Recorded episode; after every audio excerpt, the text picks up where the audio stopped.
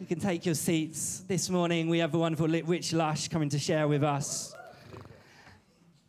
He is going to be taking on our next part in the series, A Holiness That Hurts the Eyes.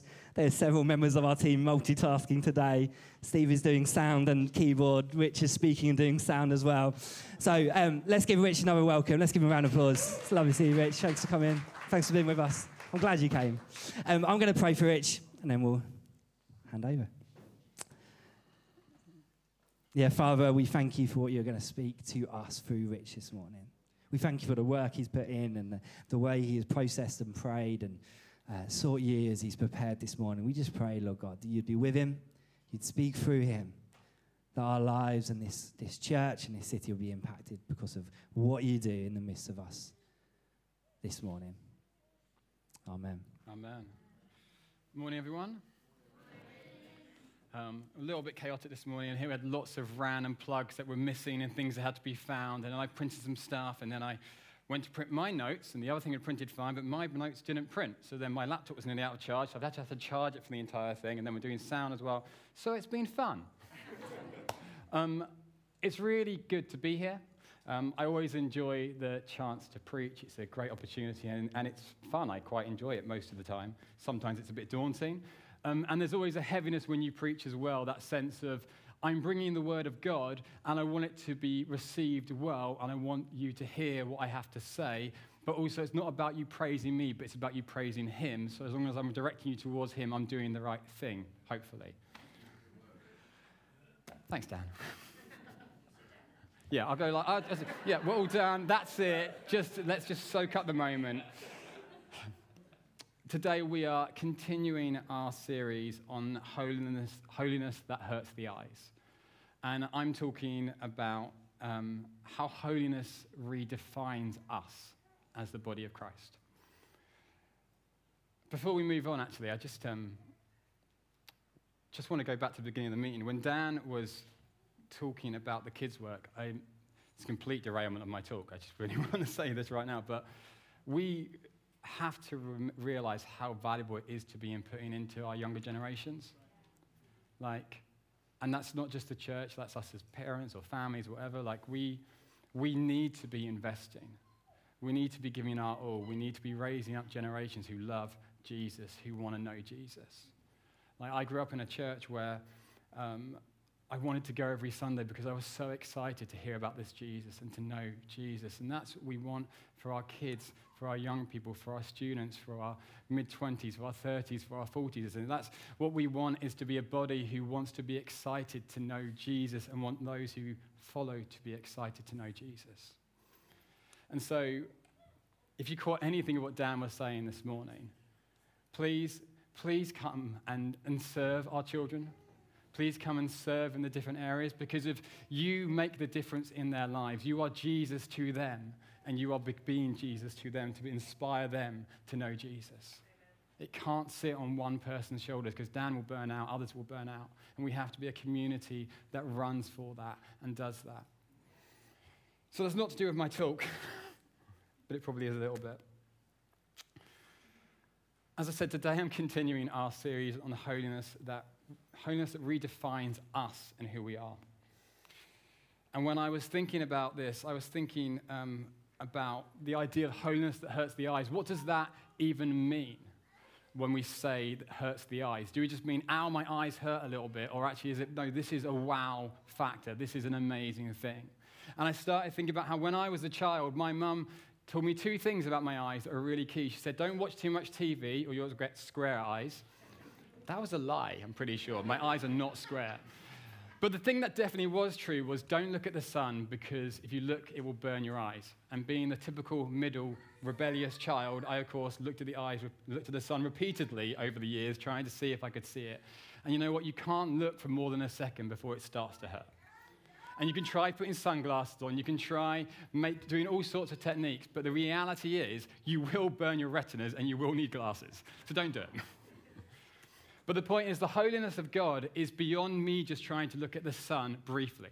It would be like me standing next to the sun itself and trying to look. It would be so bright, so big, so bold, like it would consume all of me. It would overwhelm me. Such is the holiness of God. such is the wow of God, the awesomeness of God. Like, we don't use the word awesome lightly in this context, it truly is awesome. And so, it is that holiness that we are talking about. That wow factor, that transformative bright light that is so bright that you, you couldn't put anything dark near it because it would be vaporized in its presence. Last week, Andy spoke on um, the holiness from the Old Testament to the New. And he talked about how this story with Isaiah, where Isaiah understood the holiness of God. He got that sense of the presence that if I enter the presence of God, I need to be clean because otherwise I am going to be consumed by this holiness and I will likely die. And yet an angel comes and puts a coal on his lips and says, No, I make you are made pure. You are welcomed in. You are holy. I have made you holy. In fact, the fascinating thing with the Bible that we see is that God actually says to us as a people, I have made you holy, so be holy. That's such a bizarre statement. You're, you're, saying, I am holy, so I now need to be holy. It's like the Schrodinger's cat of theology. It's this bizarre idea that actually both things can be true, that we are both made holy, yet we are seeking to become holy.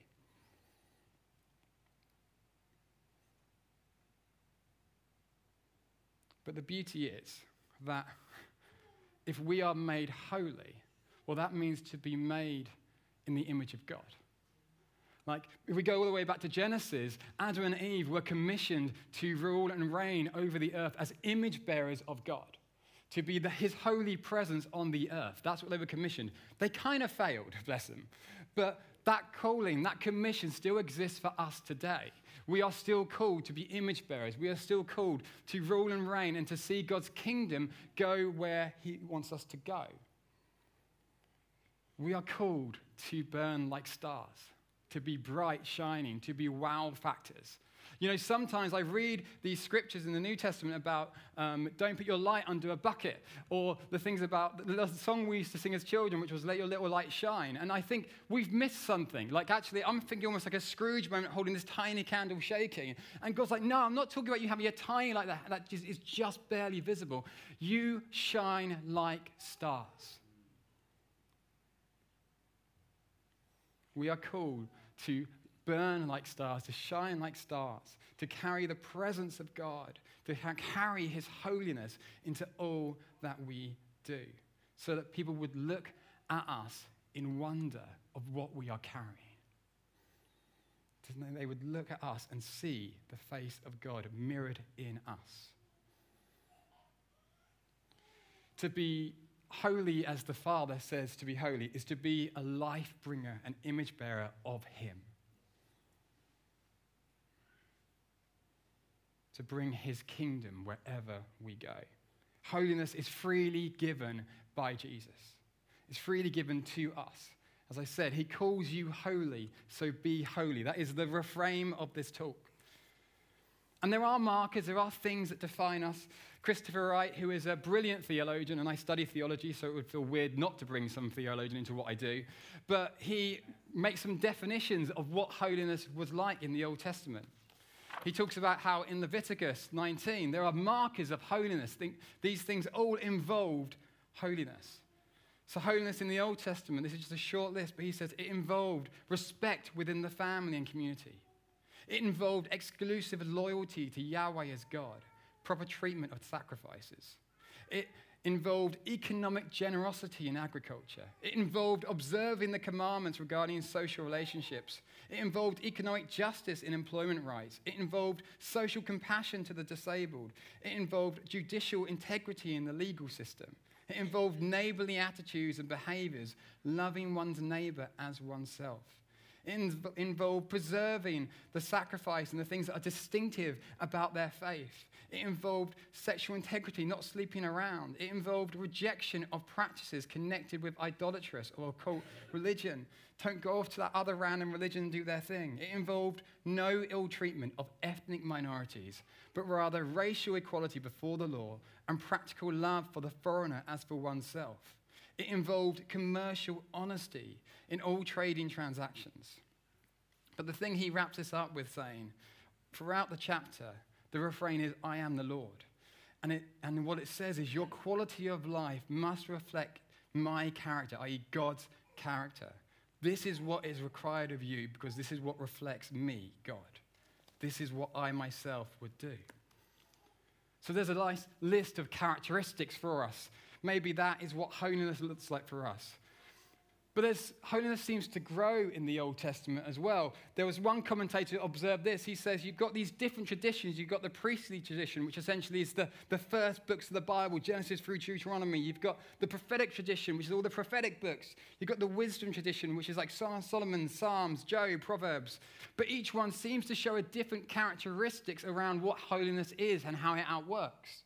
In the priestly tradition, we see a requirement that holiness required a response of, of purity and cleanliness. In the prophetic tradition, it's seen to be marked by a response of social justice and social purity. And then in the wisdom tradition, there seems to be something more about the individual, a response of cleanliness and individual moral action. So there's this sense that, yes, there was this defining kind of list of what holiness might be in terms of characteristics, but actually how that outworks and what that looks like, even throughout the Old Testament, seems to change and evolve. This shows us straight away that holiness and what it means to be redefined by holiness isn't as simple as a nice list of tick box actions for us. So, how does it redefine our lives? Does it mean standing on a big platform with thousands watching, wearing expensive pairs of shoes and jackets with perfect haircuts, preaching abundant life? Is it living with nothing in a monastery in Calcutta, serving the local community with all we have, denying yourself? Well, it could be, but it also could not be. And even that comment may make you feel uncomfortable. But the point is, those are not definitions of holiness, they are responses to what people have called, been called to by God. You see, it'd be really easy for me to come up with a definitive list of what holiness should look like in our lives. You know, we talk about the word holy and we tend to automatically think of the idea of being set apart.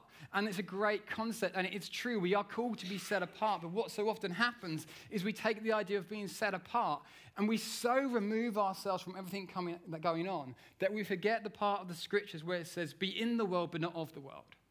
We just go with a, no, I'll just be out of the world. And in fact, we can, if we're not careful, we fall into a place of essentially going, well, here's my lovely morality list that I've created of how I define being holy. These are the things that, that define me as a holy person. And it ends up, we almost with this become, we almost go with this holier than thou attitude. And it becomes judgmental. And it becomes, I'm right, you're wrong. I'm correct, you're, you're completely out there. And it's judgment. And before we know it, we're acting just like the Pharisees, wanting to serve God, yet missing the point beautifully. Holiness is not about us desperately trying to live a sinless life. That can be part of it. But it's also not about a morality checklist for us to tick off or what political party you align with.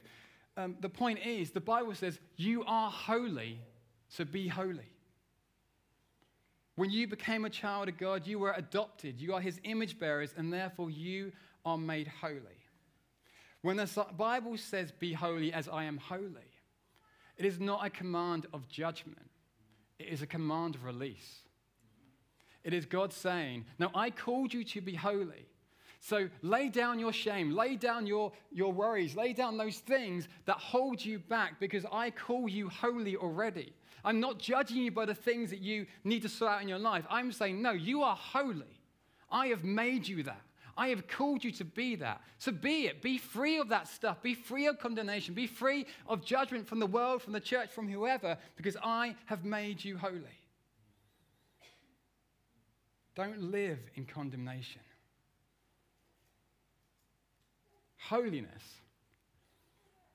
is where heaven meets earth in you.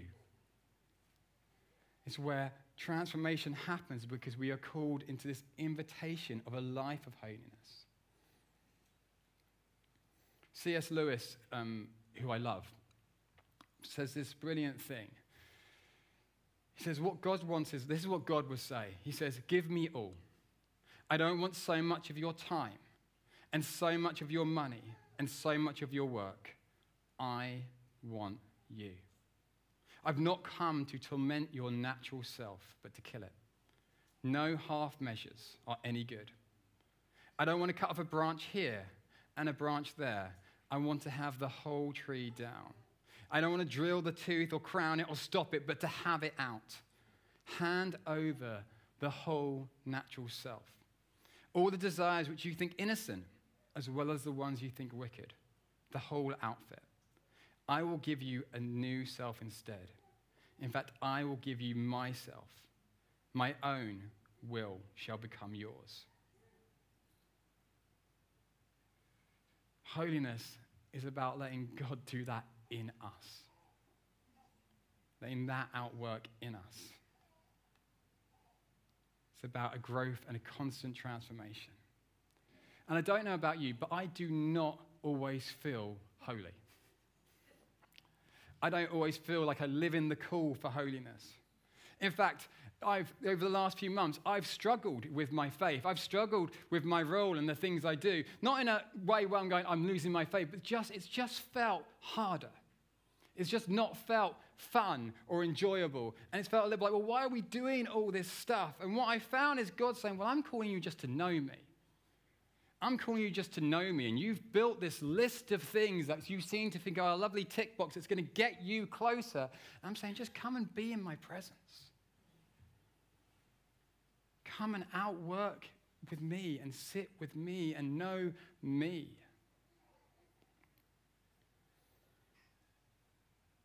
Somewhere along the lines, even for myself, I lost a sense of what the vision for holiness, even in my own life, looked like and got caught in the things I was doing, a morality code that I had created without even realizing it.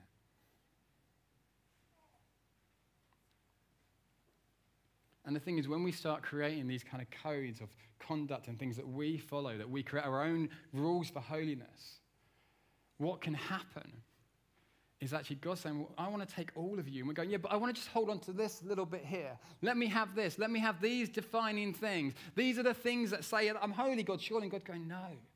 Let those things go. Because you're only going to have holiness redefined in your life by being in my presence.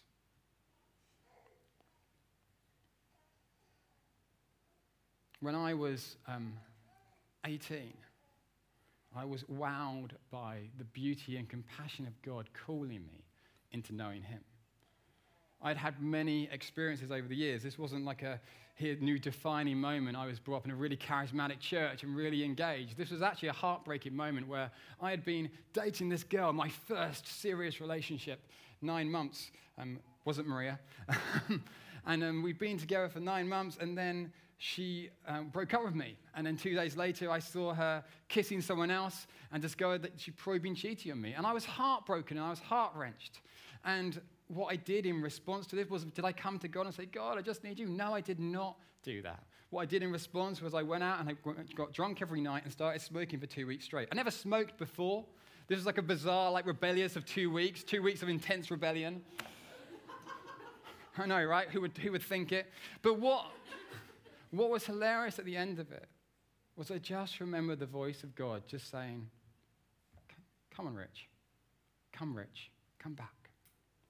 And it was like God wanted me to know him. He didn't come with judgment. He didn't come with weight. He didn't come saying, You need to sort yourself out, boy, because this is not on. He came with grace and compassion. And I was reminded again in that moment of what it means to be redefined because knowing how He loves me in that moment helps me know how to love other people.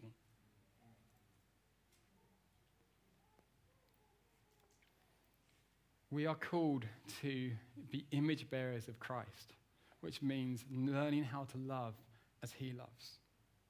And when we give all of ourselves over to Him, and that holiness pours through, and His will takes control of us, and we let that happen, we burn brightly like stars. And sometimes it might mean going to Cal- Calcutta or doing something crazy like that. Sometimes it means just going down the road and just being a presence. But what it doesn't mean is just going, here's some nice things I do for my neighbor. It's bringing the presence of God, the kingdom of God, into every moment we go into.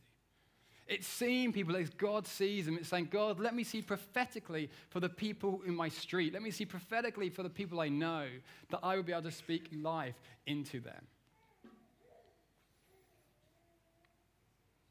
That's what it means. And sometimes it might mean that actually we choose the will of, well, it means we choose the will of God over the things of ourselves. When I was preparing this talk, I was reminded of a song that was birthed um, in this house many, many years ago on an album called Biography um, that was called Carry Me. And it had this line in it that said, I will be more popular with you than my friends because you're the only reason I'm alive today. And I want the holiness that exists in me, that works out of me, to be that. That I say, God, I will do what you call me to do, no matter what that looks like, no matter how unpopular that might look like at time, because I want you, your presence to burn in me, your holiness to pour out of me, and continue to transform and change me in everything I do. Whatever decision that means, whether that means that I sell, I stop renting and go live in, a, in a, a hostel somewhere, or that you call me to another country, or actually that I invest in this thing, things that make no sense to the world, but I will do it if that's what you call of me. Holiness redefines us by knowing that we are sons and daughters of the King. It redefines us by reminding us that we are divine image bearers of holiness. It redefines us by reminding that we are called holy first with no judgment. It redefines us by reminding us that we are called to bring his kingdom alongside Jesus as co heirs. It redefines us by living a transformative, sacrificial life in the model of Jesus. As I was prepping this talk, I was reminded of this beautiful song um, that we're going to hopefully sing um, called um, I Am Your Beloved. And it's a song by the Helsers. And I was listening to it, and I just found myself feeling slightly broken as I listened. Because it's not about God's holiness in terms of his wellness, but it's about how God sees us. And you might think, well, where does that fit? But if you've got anything from my talk, know this our holiness is defined by Jesus. So if we want to become more holy, we need to know Jesus better. That's the point. You can, I could give you loads of pointers on the same row. You could try Lectio 365, which is great, by the way. It's really good, worth doing. You could use our bread journals. You could do, um, create a Sabbath every Saturday. And those are all brilliant tools. But they're just tools. The only way your holiness is redefined is by knowing the King of Kings and Lord of Lords and letting Him outwork it in you. And the more you know Him, the more you let Him know you, the more transformation you will see in your life. And the thing is, He knows everything about you. In this, in this song, there's this beautiful bit. I'm just finding now. In the bridge where it says, But you're the one who knows me best and the one who loves me most. There is nothing I have done that could change the Father's love.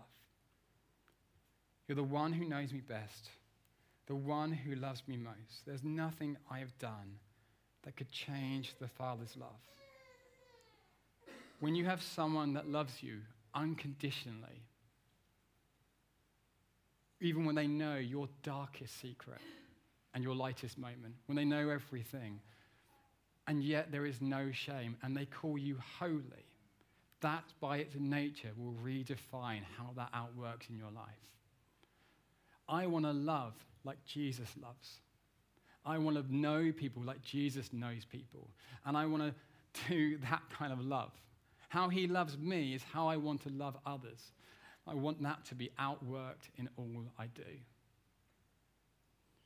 So, what we're going to do is um, the band's going to come up and we're going to sing this song. And you may want to just respond by just listening. You may want to respond by praying with someone. You may want to respond by gathering some people together. We've also got um, over here, the kids have, there's some giant hands, and the kids have been writing their names on these hands to say, I am known by the king, that I, his, my name is written on his hand. You may want to come and do that. But what I would encourage you is let's be active in our response. Because one of the things that I felt as I was kind of processing this and praying it through is it's very easy for me to stand here and put a bunch of stuff out there And you go, hmm, that's really good, Rich. Let me go away and think on that. But a relationship with God has to be active. A relationship with Jesus has to be active. It cannot be stagnant. If you let a friendship stagnant, it doesn't go anywhere. You're not going to be redefined by Jesus if you just go, yeah, that sounds cool, God, I'm off. Being refined by Jesus means actively going, you know what, Lord, I come before you and I want to be holy. You call me to be holy, so let me outwork that. Let me move in that. Let me t- be running towards you because that's all I want. That's all I need. That's all I long for. You call me beloved. And I want you to redefine me because walking with you is transformative and different and calls me to something more than just my moment. So I'm going to pray. And I'm going to hand over to Sam. Father God, thank you that you call us holy. Not only do you call us holy, but you say, so be holy.